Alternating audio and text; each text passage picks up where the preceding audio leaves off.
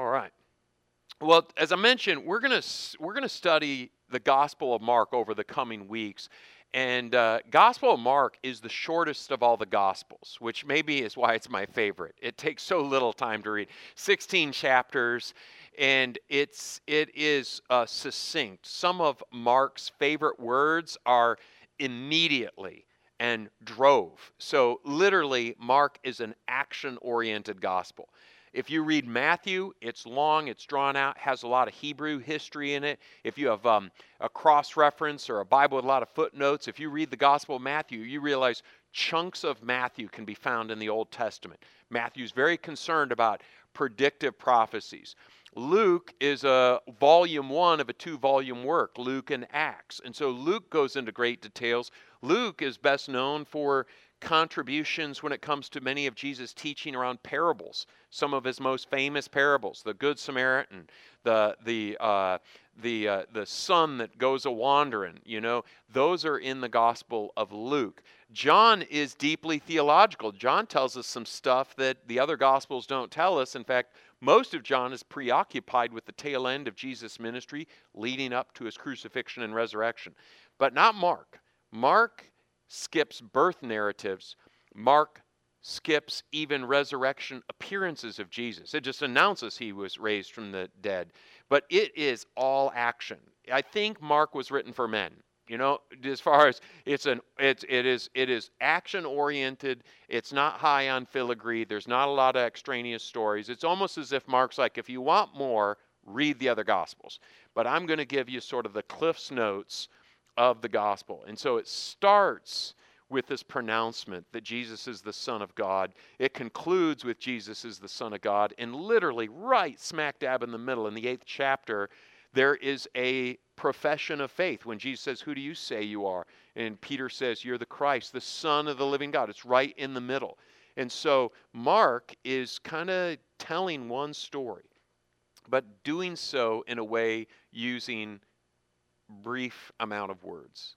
And then on top of that, most scholars, even today, uh, liberal or conservative, tend to say that Mark was Peter's gospel. That Mark, who wasn't an eyewitness to these things, is probably writing down the recollections of Peter.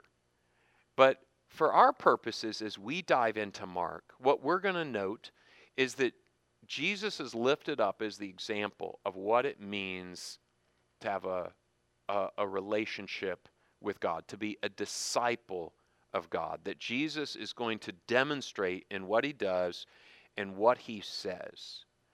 And so, with that being said, where does, in your imagination, your mind, your opinion, where does the Christian life begin?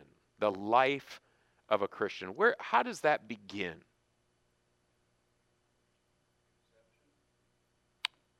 Conception. So everybody who's conceived is a Christian? Oh, okay. Okay, until they okay, all right. Well, that is a way of looking at that. That's a fascinating way of looking at it until you turn to sin and are scarred by that gene. When they believe, yeah. Okay. When the Spirit moves into you. Oh yeah, when the Spirit convicts you and and then you respond in, into that. Okay, yeah. Baptism. When you hear, when you hear about Him. Okay, that's how you come to faith. Is someone tells you, right? That's right. Over here, I heard baptism. Over here. It's fascinating. That's where Mark's gospel picks up. Mark's gospel starts not with the birth of Jesus, not with the shepherds, not with the visit of wise men, none of the Christmas time stuff. Mark, again, is all action. And so he starts out with a pronouncement of who Jesus is and goes right into baptism. So let's start with the very beginning. Mark 1 1. Someone just read us the very first verse out loud. Just verse 1 of Mark 1. Someone got that?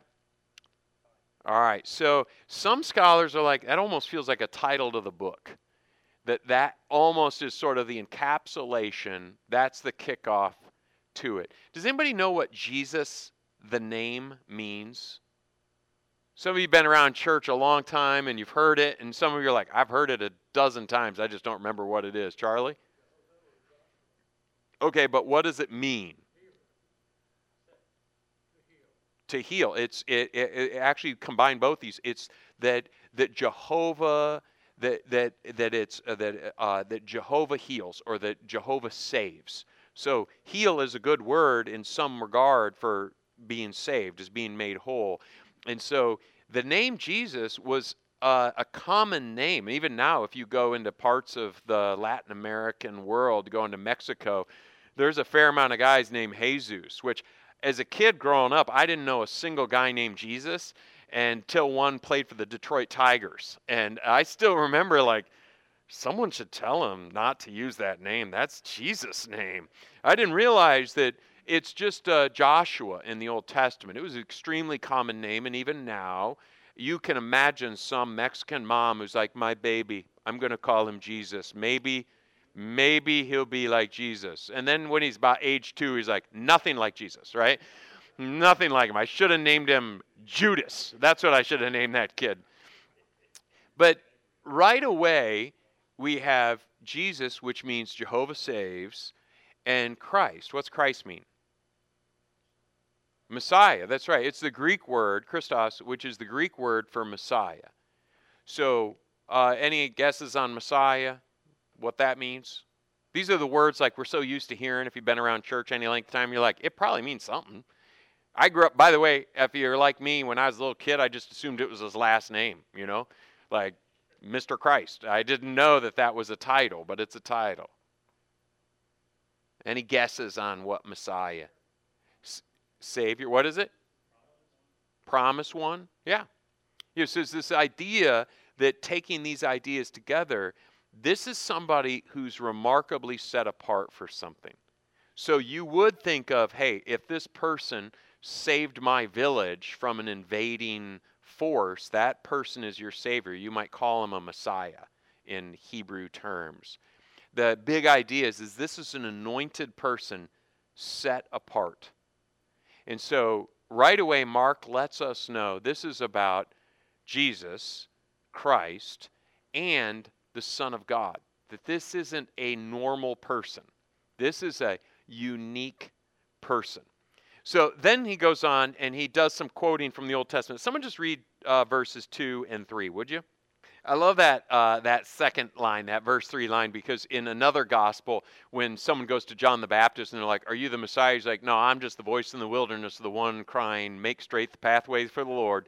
I'm like, "What a cool name! Like, what a wouldn't that be like a great job description? Like, my job is to make straight the pathways for the Lord who's coming. That is a good. Now, if you're if you have a little footnote, you might notice that verse 2, even though Mark says it's what Isaiah said, and you read verse 2, verse 2 has a, uh, on some of your translations will have a little uh, letter or a number, and then you drop down and you're like, it says Malachi. He's quoting Malachi, not Isaiah. And uh, the assumption is is that Isaiah compared to Malachi, Isaiah is a major prophet, Malachi is a minor prophet, and with all due respect, it's sort of like you're quoting the major prophet. So Mark is quoting the prophets, Malachi and Isaiah, but he's given attribution to Isaiah. He's not he's not necessarily making a mistake. It's always fun to go back into ancient documents and go, why'd they say it that way? And we attribute things differently. If we were to quote people, we would try to do our best at giving the quote to the right person. But as far as Malachi, you know, what Malachi's doing is he's clarifying Isaiah, or Isaiah is clarifying Malachi. And so, um, so then he goes on to say, and this is interesting because he starts with Jesus, but then he goes to John the Baptist. So somebody just read verse 4. All right, so what's John doing? He's baptizing, he's preaching, repentance. So, first, let's start with repentance. Yes, but why is it so hard? What's that? Inertia. Yeah. Explain that, Gene. Yeah, we tend to think of inertia of uh, things in motion, it stays in motion, but if a thing's at rest, it stays at rest. Inertia can just be getting to experience transfer. How many of you have some habit? You don't have to confess it. You will not, I will not put you on the spot. Some habit in your life that has stuck with you since you were a kid, and you're like, if only I could break that thing. Any, um, it should be all our hands. Not some of you are very remarkable people. And then there's the rest of you who are like, I'm never raising my hand ever when a preacher asks ever for me to raise my hand. So I understand you're stiff you're a stiff-necked people. That's how it is. I get it. I'm that same way, by the way. Whenever they're like, "Hey, stand up," if I'm like, "Nah, I'm not gonna do that." So, oh yeah, that's right. Don't raise your hand. That's right. That's right. And so John preaches repentance of sin. Now, repent, this is one of those words that we can glance by, and it's so easy to move past quickly without letting it penetrate our souls. And we've already mentioned, oh, it's difficult because we kind of are stuck in a certain pattern. It's hard, and yet it's so essential for our spiritual life. And so John goes out and he's preaching apparently about sin and telling people, knock it off. His major messages seem to be you people are getting it wrong. You need to stop getting it wrong and get it right. So here's a question What is the difference between repentance and regret? Because almost all of us have experienced some form of regret, even if we've never repented of anything ever. What's the difference? Okay, say more. If you're repentant, is that what you're saying? If you're repenting, you're moving forward to take action versus regret, which is what? You just feel bad. Have you ever noticed that most of us, or many of us, have experienced, uh, I think, experiences, we experience regretance, not repentance? This is like every kid that literally got caught with a hand in the cookie jar. And what do they do? They regret being caught. This is every politician who's caught on camera or a hot microphone or on video saying or doing something, and later they're full of regretance. But then they do it again, right? Don't name any names. I know some of you right now are like, I'm going to mention so don't do it. Don't do it. Gene, you're doing it. I'm so proud of you right now. You haven't mentioned. I'm so proud of you. So good. So good. His tongue is bleeding. Regretance, it, it confuses us and makes us think we're repenting. I think that one of the enemies of repentance is regret. Because in regret, we torture ourselves for what we have done or said, and we beat ourselves up, and we feel terrible, and yet it doesn't change a thing. Repentance is to change your entire disposition, to move away from something and tell yourself, tell yourself a new truth, to preach yourself the gospel it, think about the various sins that men get caught up in. And part of the way we get caught up in is we don't tell ourselves what's true. We do not tell ourselves what's true. And so then if we get caught or don't get caught, we regret it. We feel bad about it. But what we've never done is changed our attitude about what the thing is, have we? And this is where I just as I think it's just important for us to think about is that when John came to prepare the way for the Lord, one of the things he did was break up the hard soil of that region to say that the patterns you've been stuck in, either because you're moving in the wrong direction or you're sitting in the wrong thing, you have got to change your mind about those things. And you have to tell yourself something new that's true. No, that's a great question. I just started to answer it, but uh, Do you have to repent or re- do you have to regret before you repent? What do you guys think? What's what's been your experience in that? Okay, so so in some way, but here's but the question on the floor is, do you have to feel regret to then repent? So in other words, it if I hear what you're saying is, if I didn't know something was wrong, I, I wouldn't have felt any regret. I would have thought I'm doing I'm doing right. But when Christ comes into my life and the Holy Spirit comes in, maybe I read something in Scripture or the Spirit just, and then I might experience. I, I've already gone through repentance because I'm following Christ, but now I might backwards regret. Did I hear you right? No, I actually I, I share the same thing. Is that uh, I maybe it's just I think we're all wired different. So some people, um, my wife will apologize for things that she didn't do. I, I don't know if you have someone like that in your life, and our eldest child, our daughter, is exactly like that. She'll say, Oh, I'm so sorry. And every now and then I'm like, For what? You didn't do anything wrong.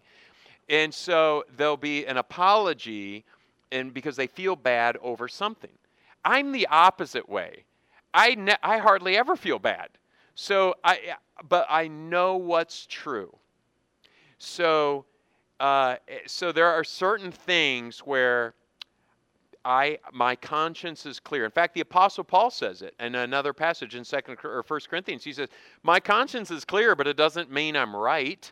And and so we could have a clear conscience about something, and either do uh, something out of ignorance because we just don't know what's true, or out of a, a volitional act of wrongdoing, but we feel good about it.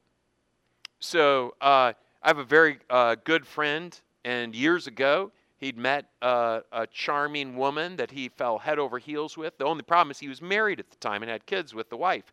So, but he he was and he was involved in a church and he and he was very clear god wants me to be happy. This is what's going to make me happy. And near as i could tell his conscience was never dinged in the process. So you could repent of something you did and not feel bad about it. Strangely enough you could confess something you never did but you feel bad. So i bring this up regret and repentance because we have to be very careful about our emotions. Sometimes we will feel shame over cultural things that aren't violations of God's law.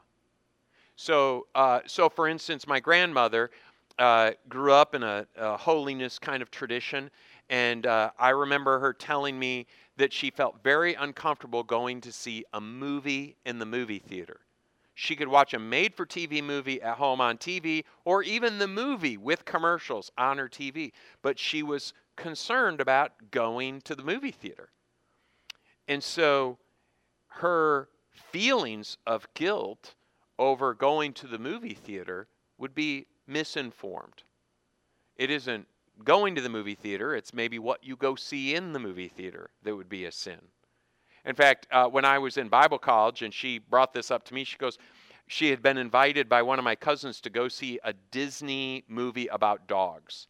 And I told her, I said, I, Grandma, I think that's okay. It's G rated and it's a cartoon made by Disney.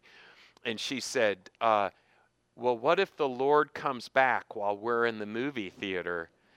Will I be embarrassed? And I said, What if the Lord comes back while you're sitting on the toilet? She had a very, very vivid imagination of her body going up through the movie theater uh, ceiling, and then she had a new one of her pants at her ankles, and uh, she went to see the movie. So I wasn't trying to convince her to go to the movie, but I was trying to help her understand just because she felt something was a violation of God's law didn't mean it was so, any more than our lack of feeling that it's a violation uh, makes it not a violation. Well, it all depends, doesn't it? I mean, uh, uh, this is what I mean is is some things we do have such a uh, a crater hole effect on a person's life, our own as well as others, that if we feel no remorse or regret, that's kind of strange.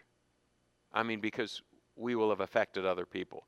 Some of the violations that we commit against God are very personal, internal, and so we may not feel regret because we may not feel the implications of how it affects other people.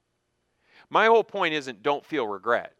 My main point is sometimes we can repent by saying, you know, this was wrong, and I'm not going to do this anymore.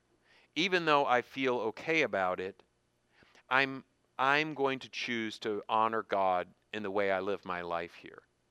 So I'm not going to wait till I feel bad to change. I'm going to I'm going to offer myself up fully and completely to God and experience transformation. And later I might feel regret. I might. But many of the things that we regret in life are passing temporal things. We regret our use of time, we regret or misuse of time, we regret this uh, purchase, uh, variety of things that we feel regret over that are not necessarily intertwined with our spiritual life.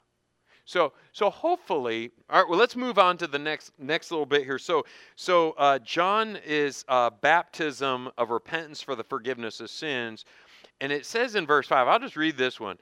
The whole Judean countryside and all the people of Jerusalem went out to went out to him, confessing their sins, and they were baptized by him in the Jordan River. And so, uh, whenever uh, language like all uh, it, it doesn't mean the entire citizenry of Jerusalem and Judea came. It just means it was a mass of humanity that was coming out. And here's something that's really easy to miss in this the epicenter of spiritual transformation, of spiritual life in that time, in that region, was where? Jerusalem. And where specifically in Jerusalem? At the temple. And were the people going to Jerusalem and to the temple for this fiery, uh, spiritually revitalizing experience? No. Were they going to see the priest or the high priest dressed in fancy robes? No. They're going out to see a guy dressed like a crazy man who eats bugs, who preaches hellfire and brimstone. And the, the people are literally fired up, pardon the pun. They are, they are moved by this. Have you ever experienced something like that in your life? Where, where it's, it's in the oddest of places that God has gotten a hold of you. Anybody courageous enough to share that? A Billy Graham revival here in Oklahoma City or where? Oh, in general, yeah. Yeah, I remember. I remember as a kid. There's just nobody like him today. Where I'd be flipping around the channel. I'd be like 10, 11, 12 years old. Actually, I wasn't flipping around the channel. There were no remotes. I was doing this around the channel, and uh, I was the remote control in my household. Billy, get up and uh, change that channel. So I was up there, and I'm clicking around. All of a sudden, it's Billy, and it's like there was just something. It, they're calling you again. Uh, there, there is. Um, there's just something about that. How about anything else that strikes you in a moment? Maybe as you were driving in your truck or going, yeah, at Promise Keepers, which one did you go to? Kansas City and Dallas. I went to the Pontiac Silverdome. I, ne- I never experienced anything like that. 70,000, 75,000 men singing Holy, Holy, Holy while they're also throwing styrofoam airplanes off the balcony. And I thought, this would never happen at a women's conference. That there'd be a bunch of guys who are like singing, crying, holding hands, and throwing paper airplanes off the balcony. I was like, this is magical. That's a great example. You know, there's a great example. Who would have thought that a college football coach would lead to a spiritual renewal among men in the United States? Coach McCartney, I'm friends with his son, and Mark. Uh, Mark uh, and I sometimes swap stories, and through Mark, I got to meet Coach McCartney at an event once, and it just my life was touched by him directly, but also indirectly. So my father-in-law and my mother-in-law, they were like a lot of married couples. They'd hit about 20 plus years and thought, do we want to do this any longer? Kids were heading off to college. They started to live in separate parts of the house. And so while they attended church, internally their spiritual lives and the family was just everything was a mess.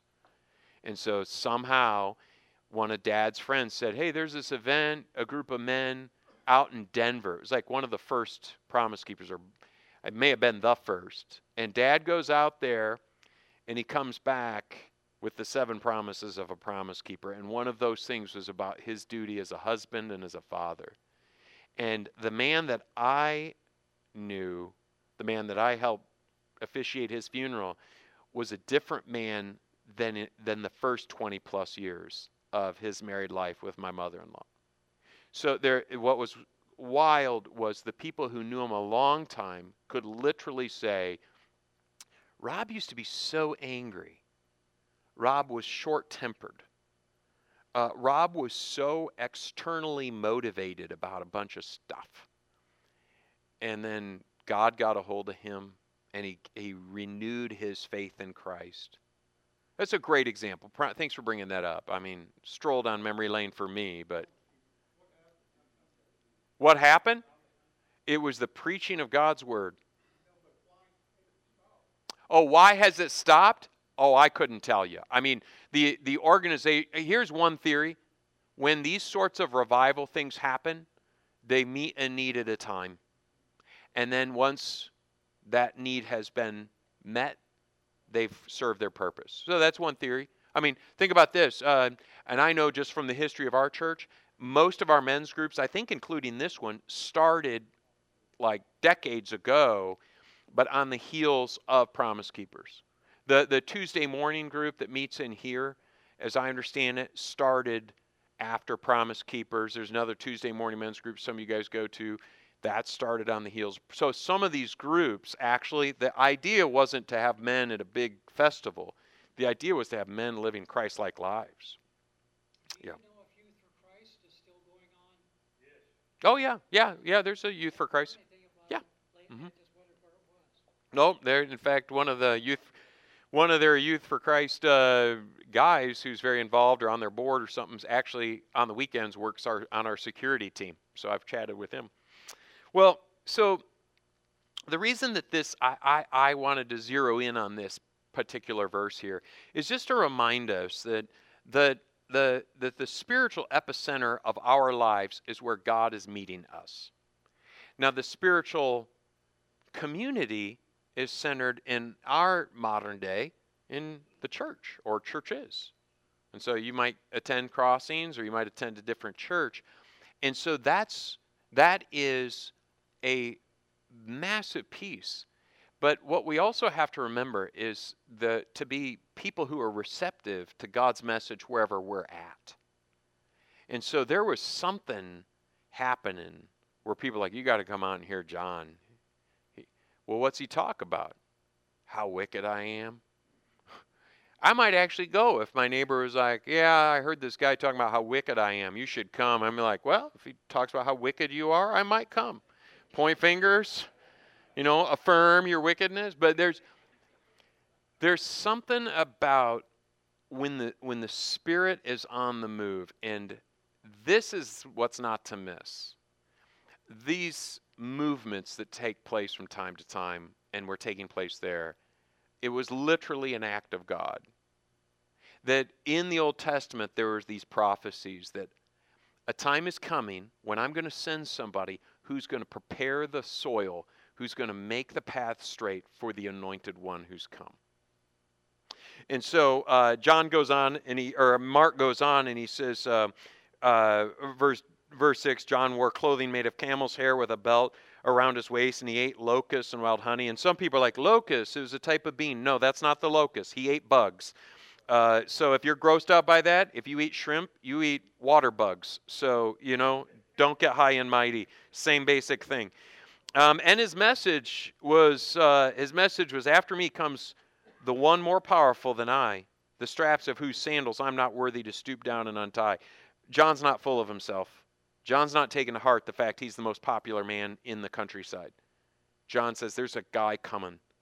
He's coming, and I, I'm not worthy to untie his sandals. A disciple would follow around the master and do everything the master said to do. Except there's one thing he wouldn't do menial tasks like take off his shoes. That's what a household servant was for. So the household servant would do the menial tasks like taking off your shoes. And John's saying, I'm not even worthy of that task.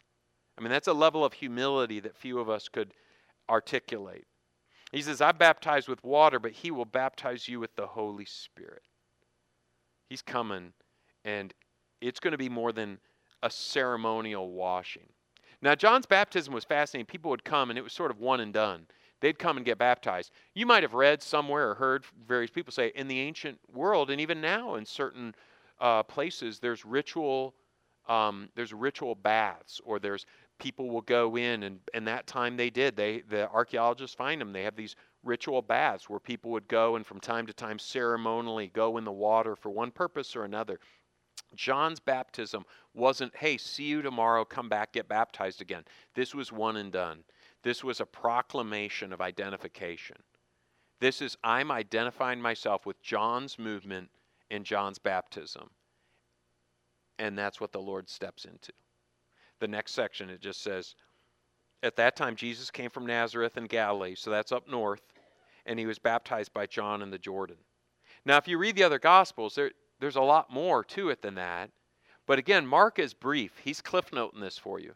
Mark is sort of like, he's like the friend who takes that really good photograph from their vacation that captures a bunch of things in it.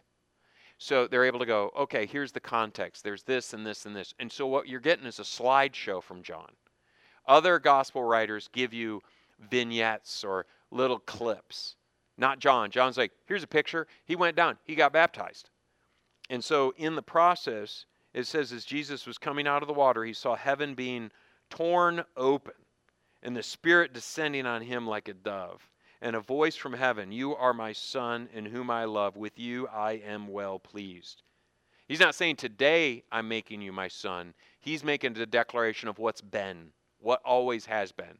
You are my son. And so the Trinity shows up at the baptism. Spirit descends like a dove. Was it a dove? We don't know. Was it like super dove? We don't know. Could other people see it? Actually, read all the Gospels. We do not know if only Jesus saw this and reiterated it later, if Jesus and John the Baptist saw it, if Jesus and other people saw it. We do not know. But what we know in Mark's telling is Jesus saw this happen. He comes out of the water, heavens tear open, voice of the Father, dove descends. There's this moment of the community of the one God who is in three persons. As the hymn writer says, Blessed Trinity. And so, in that, he says, at, and now this is the part, and this is kind of, we'll wrap up here in the last next couple minutes here. It says, At once the Spirit sent him out into the wilderness. And uh, that word at once or immediately, John uses that term 150, he uses that verb 150 times in his gospel. 16 chapters, 150 times he uses immediately or right away. So again, action. You know, John uh, Mark is uh, Mark's all action, and it says uh, immediately the Spirit sent him out into the wilderness, and he was in the wilderness for 40 days being tempted by Satan, and he's with wild animals and angels attended to him. So Jesus identifies himself with John's movement of renewal. And in fact, if you if you look at the Gospel of John, the Gospel of John after the temptation says, "Look, behold, the Lamb of God who takes away the sin of the world." And so maybe what Jesus is doing is as he's going in the water, he's identifying himself as the Lamb of God. And so John later puts an exclamation point on that. But um, but here's what I want us to drill in on. Who was it that sent Jesus out into the wilderness to be tempted? Yeah, it was the Holy Spirit. And this idea of tempting or testing or proving, one of the things that we often get wrong is if I'm living right, I will feel or experience little to no testing, temptation, or proving. And somewhere it's snuck in. It's not in the Bible, but somewhere it's snuck into our minds that if I give my life to God, my life gets a little bit easier. And in some ways, that's true. But in some ways, it's the opposite. And that's not because we've messed up, but that's because we've identified ourselves with God. We've identified ourselves with His endeavors, with His movement. And as a result, testing and temptation comes. I mean, I'm, I'm interested in your thoughts on that. I mean, how does that set with you? That idea that give myself to God and then life gets harder. In some regards, not in all regards. Yeah, he probably Paul probably wouldn't be a big fan of prosperity gospel. I'm a huge fan of it myself. It's just that not working out for me yet, you know.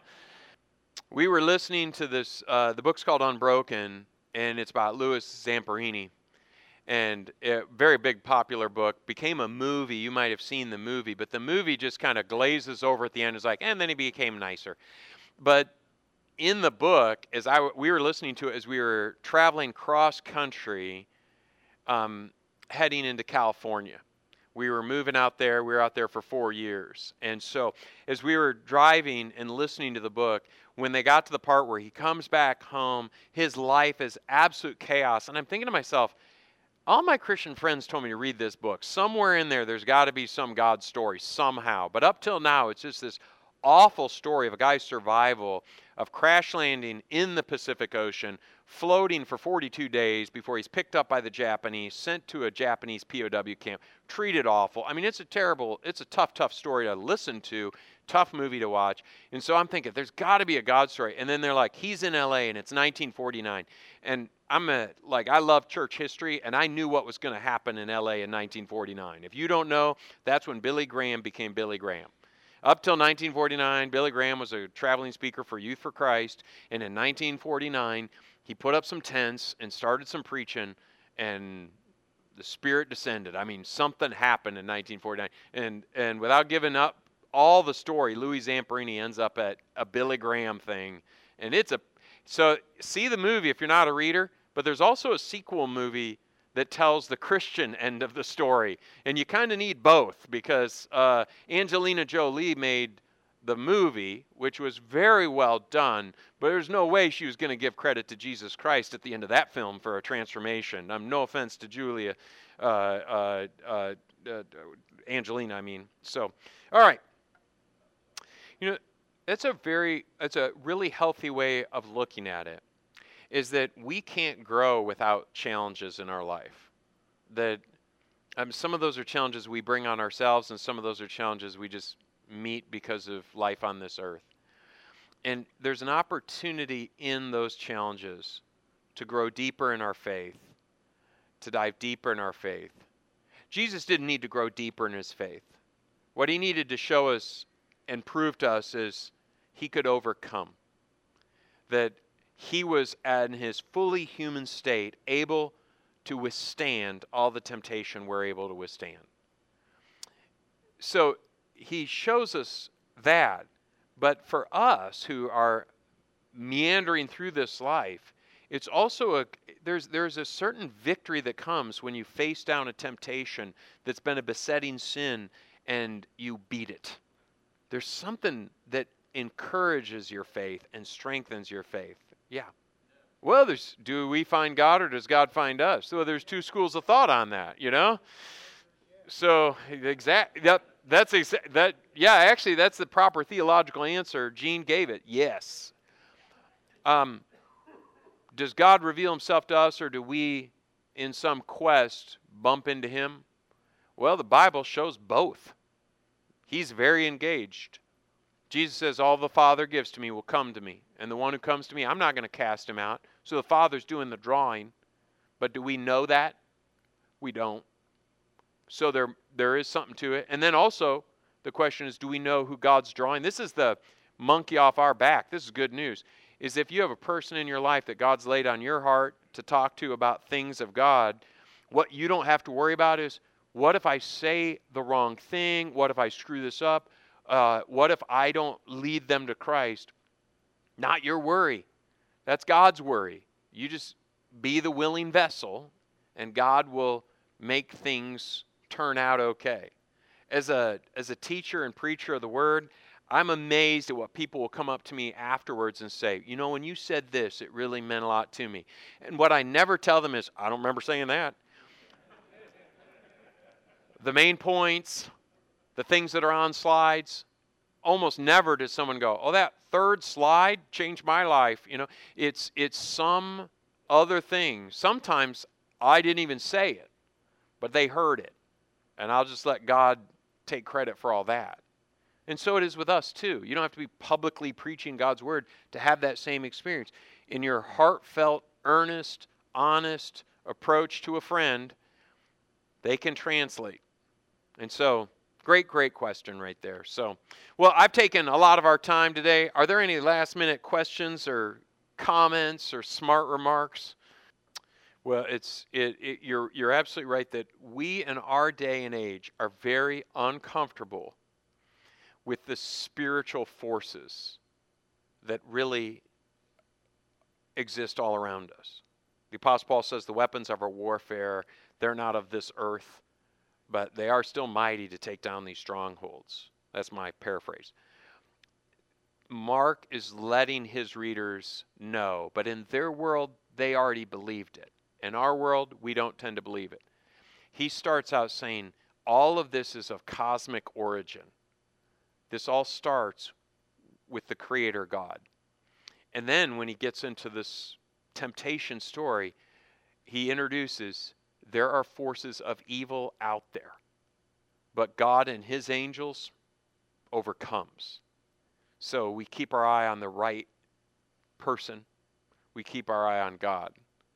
We have a an absolute understanding that there is evil around us of a spiritual variety.